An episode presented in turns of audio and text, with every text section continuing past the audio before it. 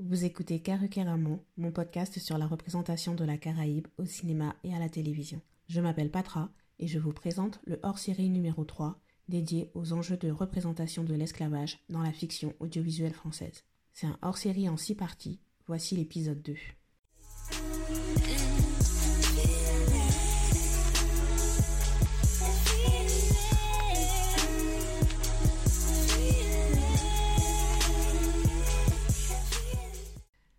Précédemment dans Karukéraman, le hors-série numéro 3. Dans notre exploration de la représentation de l'esclavage dans la fiction audiovisuelle française, nous avons abordé le premier point de mon manuel, l'importance de la contextualisation temporelle. En général, les fictions se concentrent sur la fin du XVIIIe siècle et la première moitié du XIXe siècle, c'est-à-dire sur les temps agités ponctuant la fin d'un système esclavagiste légal à bout de souffle. La fiction française n'explore pas d'autres époques et donc ne cherche pas à raconter comment le système esclavagiste s'est mis en place, ni comment il s'est effondré. Après le cadre temporel, le deuxième point de mon manuel de la représentation est la contextualisation géographique, ou créer une histoire à l'époque de l'esclavage dans les colonies des Amériques.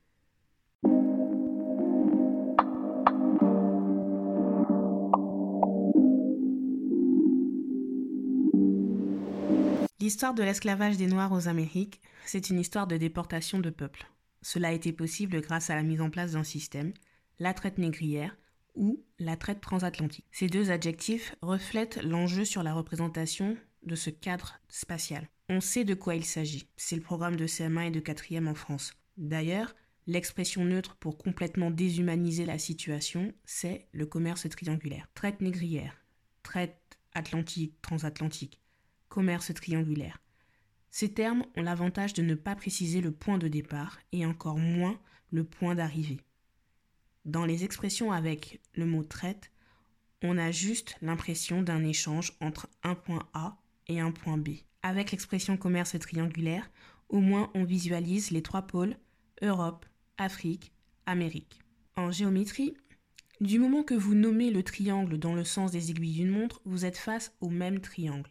Le triangle ABC, c'est le triangle BCA, c'est le triangle CAB. Par contre, si ce triangle ABC, avec ses mesures bien particulières, vous commencez à l'appeler par exemple BAC, il y a un risque de confusion, surtout par rapport à la mesure des côtés. C'est la même chose pour le commerce triangulaire.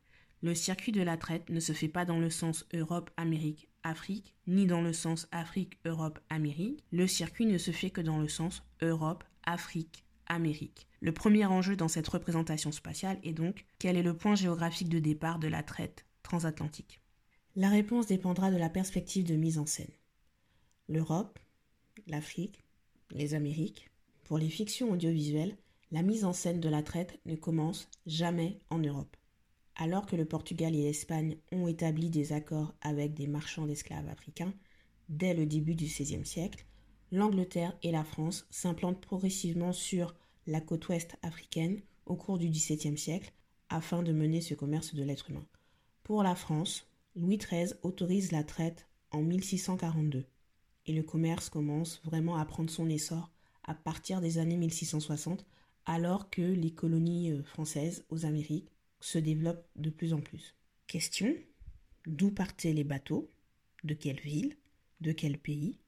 Avec un peu de chance, vous apprenez à l'école que l'Angleterre, le Portugal, la France et les Pays-Bas sont les principaux pays européens à avoir participé à ce commerce de l'être humain.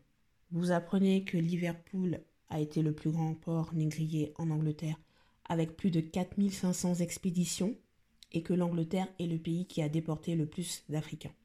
Un peu plus de 3 millions. Et donc un peu plus de 3 millions ont commencé le voyage et un peu plus de 2 millions ont survécu au voyage. Avec un peu de chance, vous apprenez que Bordeaux, Le Havre, La Rochelle et Nantes étaient les quatre premiers ports négriers de France avec plus de 3000 expéditions cumulées. Dans la fiction audiovisuelle, on peut mentionner vite fait le nom de Bordeaux ou Nantes dans un dialogue sur un bateau, mais concrètement, on ne verra pas une scène en France, ne serait-ce que la scène d'embarquement. Les fictions audiovisuelles, toutes nationalités confondues, en tout cas celles que je connais, n'identifient pas clairement ce point de départ européen. Au-delà du coût financier qui pourrait expliquer l'absence de cette mise en scène en Europe, Cette stratégie narrative permet de maintenir les imaginaires dans le flou sur qui a entretenu ce système autorisé par la loi. Ce silence de représentation permet d'éviter littéralement de nommer des lieux de notre présent. Cela retire au spectateur, à la spectatrice, la possibilité de réfléchir sur les conditions créées pour la mise en place de ce commerce de l'être humain et de son impact sur notre présent. A l'inverse, les fictions audiovisuelles ont moins de réticence pour représenter le triangle en partant de l'Afrique. Il existe alors deux stratégies narratives. La première stratégie est de ne pas mentionner l'Afrique et encore moins le pays d'origine des Noirs dans les colonies des Amériques. C'est d'autant plus facile à faire quand l'histoire se passe au XIXe siècle avec des personnages noirs qui sont nés et ont grandi dans le pays où ils sont réduits en esclavage. Ils sont noirs, point. Leur liberté rêvée reste une liberté dans la colonie.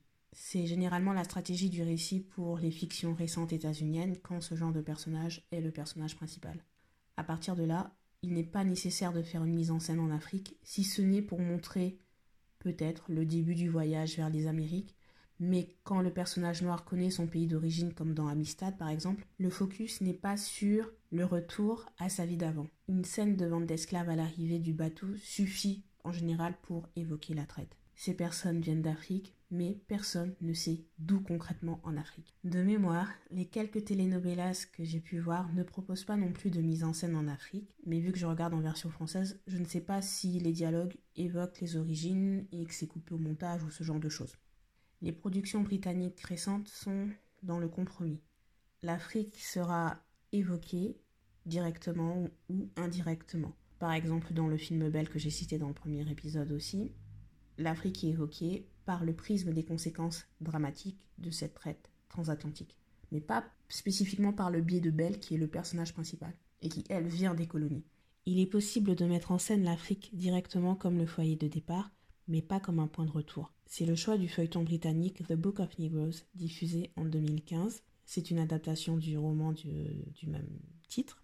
Dans l'épisode 1, Aminata Diallo est une enfant du village de Bayo, en Sierra Leone. Le feuilleton se passe essentiellement au XVIIIe siècle et s'inspire de l'histoire réelle, des Noirs qui se sont battus aux côtés de l'Angleterre pendant la guerre d'indépendance américaine. En récompense, l'Angleterre a permis à ces Noirs de s'installer en Nouvelle-Écosse avant de retourner en Sierra Leone et d'y créer leur propre ville. Je ne vous spoile pas toutes les péripéties parce que je pense qu'il faut regarder cette série, mais Aminata, même si elle fait ce chemin du retour, elle ne reste pas en Sierra Leone. Dans le dernier épisode, elle est à Londres pour contribuer au mouvement abolitionniste qui conduit à l'interdiction de la traite transatlantique en 1807.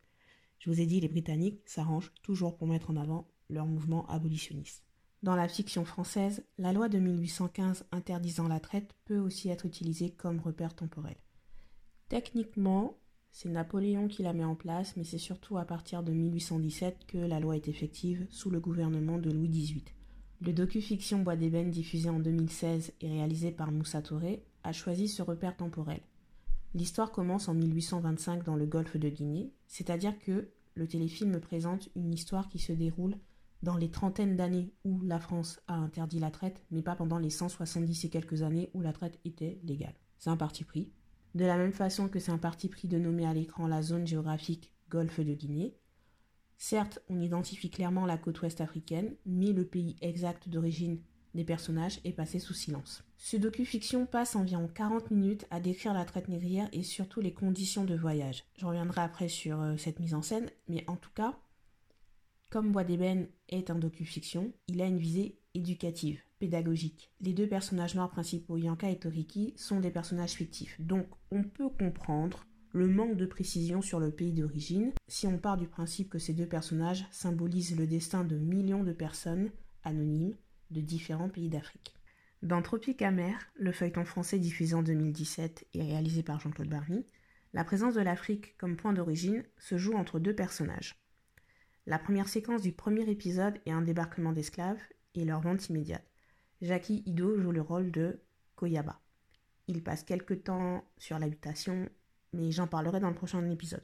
Là où Tropique Amer a fait preuve de nuance dans la représentation du lien à l'Afrique, c'est avec le personnage de la mère d'Adèle, le personnage noir féminin principal. Amédée, le père d'Adèle, est né en Jamaïque et a été vendu à l'âge de 12 ans et s'est retrouvé en Martinique. La mère d'Adèle, elle, a fait la traversée. Elle a peut-être perdu l'espoir d'y retourner, mais elle a encore des souvenirs qui la consument, au grand désespoir d'Amédée et Adèle d'ailleurs. En fait, elle est en dépression. On dit qu'elle a la maladie de l'Afrique, qu'elle pense à l'autre bord. Elle est la seule à pouvoir se raconter et le scénario lui en donne l'occasion. Elle ne dit pas le nom de son pays, mais elle dit qu'elle est du peuple Ibo. Elle vient de la Côte d'Or, donc elle serait peut-être du Nigeria. Mais en tout cas, on a quand même une sorte de localisation géographique. Et c'est là qu'intervient le deuxième enjeu de représentation spatiale. Quel est le point d'arrivée? Pour les États-Unis et le Brésil, l'esclavage a eu lieu sur le même territoire. Par contre, pour des pays européens comme la France et l'Angleterre, l'esclavage se passait dans leurs colonies qui se trouvaient de l'autre côté de l'océan. Ne pas nommer les colonies d'arrivée, c'est passer sous silence la raison de leur existence dans notre présent.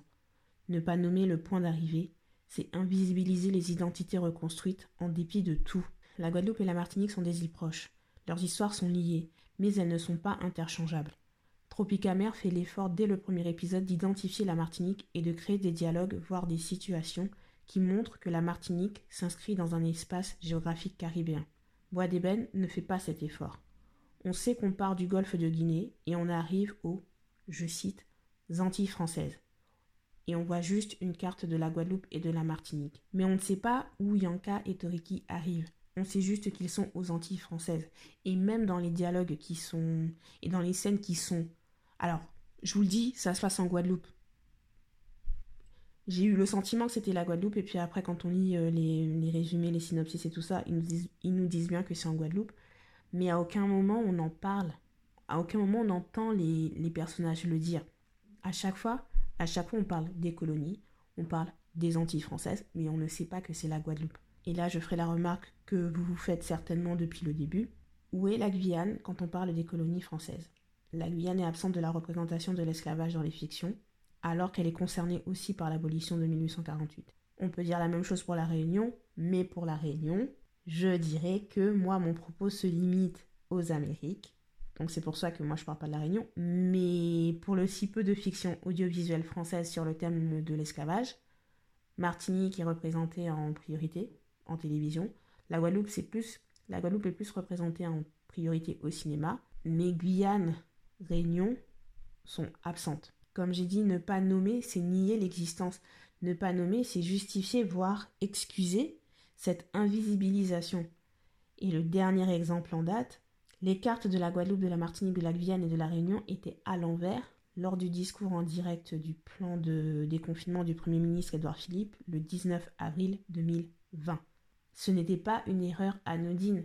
Ça veut dire que toute cette préparation, on connaît l'importance de ce discours et personne ne s'est rendu compte de l'erreur. Par contre, la carte de la France hexagonale et de la Corse sont bien à l'endroit. Mais pour nous, originaires de ces territoires que le français lambda de l'Hexagone ne connaît que comme destination de vacances, ce n'est qu'un énième exemple de la façon dont nous sommes perçus en 2020.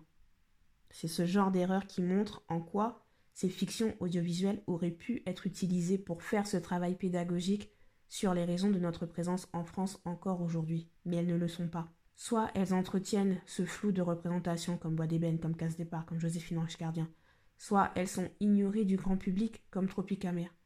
J'ai des critiques à faire sur Tropicamer, mais ce feuilleton saisit complètement les enjeux de représentation dans un contexte français, et peu de gens l'ont vu. La finalité d'une contextualisation géographique est de reconnaître le rôle des colonies dans la construction de la France d'aujourd'hui. Environ 12 millions de Noirs ont été déportés aux Amériques et un peu plus de 10 millions ont survécu au voyage et ont été réduits en esclavage. La production cinématographique états-unienne étant plus importante sur ce sujet-là, on a l'impression que les États-Unis sont le pays qui a importé le plus d'esclaves. En réalité, les États-Unis ont déporté moins de 500 000 Africains sur ces 12 millions de personnes à peu près. 40% se sont retrouvés au Brésil. La France a déporté un peu plus d'un million d'Africains dans ses colonies et près des trois quarts se sont retrouvés à Saint-Domingue, qui ensuite deviendra Haïti. En Martinique, il y a eu environ 200 000, 210 000 Africains déportés. Et en Guadeloupe, le nombre est estimé autour de 70 000, 75 000. Toutes ces statistiques sont mises à jour au fil des recherches et sont disponibles sur le site The Transatlantic Slave Trade Database qui existe depuis 2008. mais généralement les estimations utilisées viennent des traites négrières issues d'histoire globale d'Olivier Pétré-Grenouillot, paru en 2004, et de La traite des Noirs, histoire du commerce d'esclaves transatlantiques de 1440 à 1870 de Hugh Thomas, paru en 2006. On peut essayer de calculer à la personne près le nombre d'Africains arrachés à leur pays. Cela ne réduira pas l'horreur que ces statistiques inspirent. Par contre, nommer plus précisément les pays d'origine peut aider à ancrer cette réalité dans l'histoire commune, mondiale. Nommer les colonies où ces personnes ont été exploitées aiderait aussi à comprendre la France d'aujourd'hui.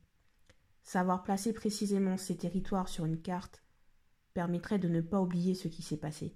Pour quelles raisons ce système a-t-il été mis en place? Au nom de l'économie et pour faire du profit.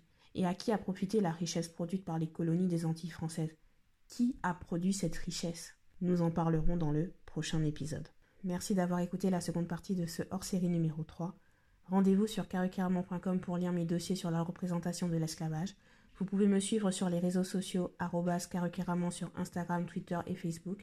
Likez, partagez, donnez-moi les 5 étoiles sur Apple Podcast pour que le podcast gagne en visibilité.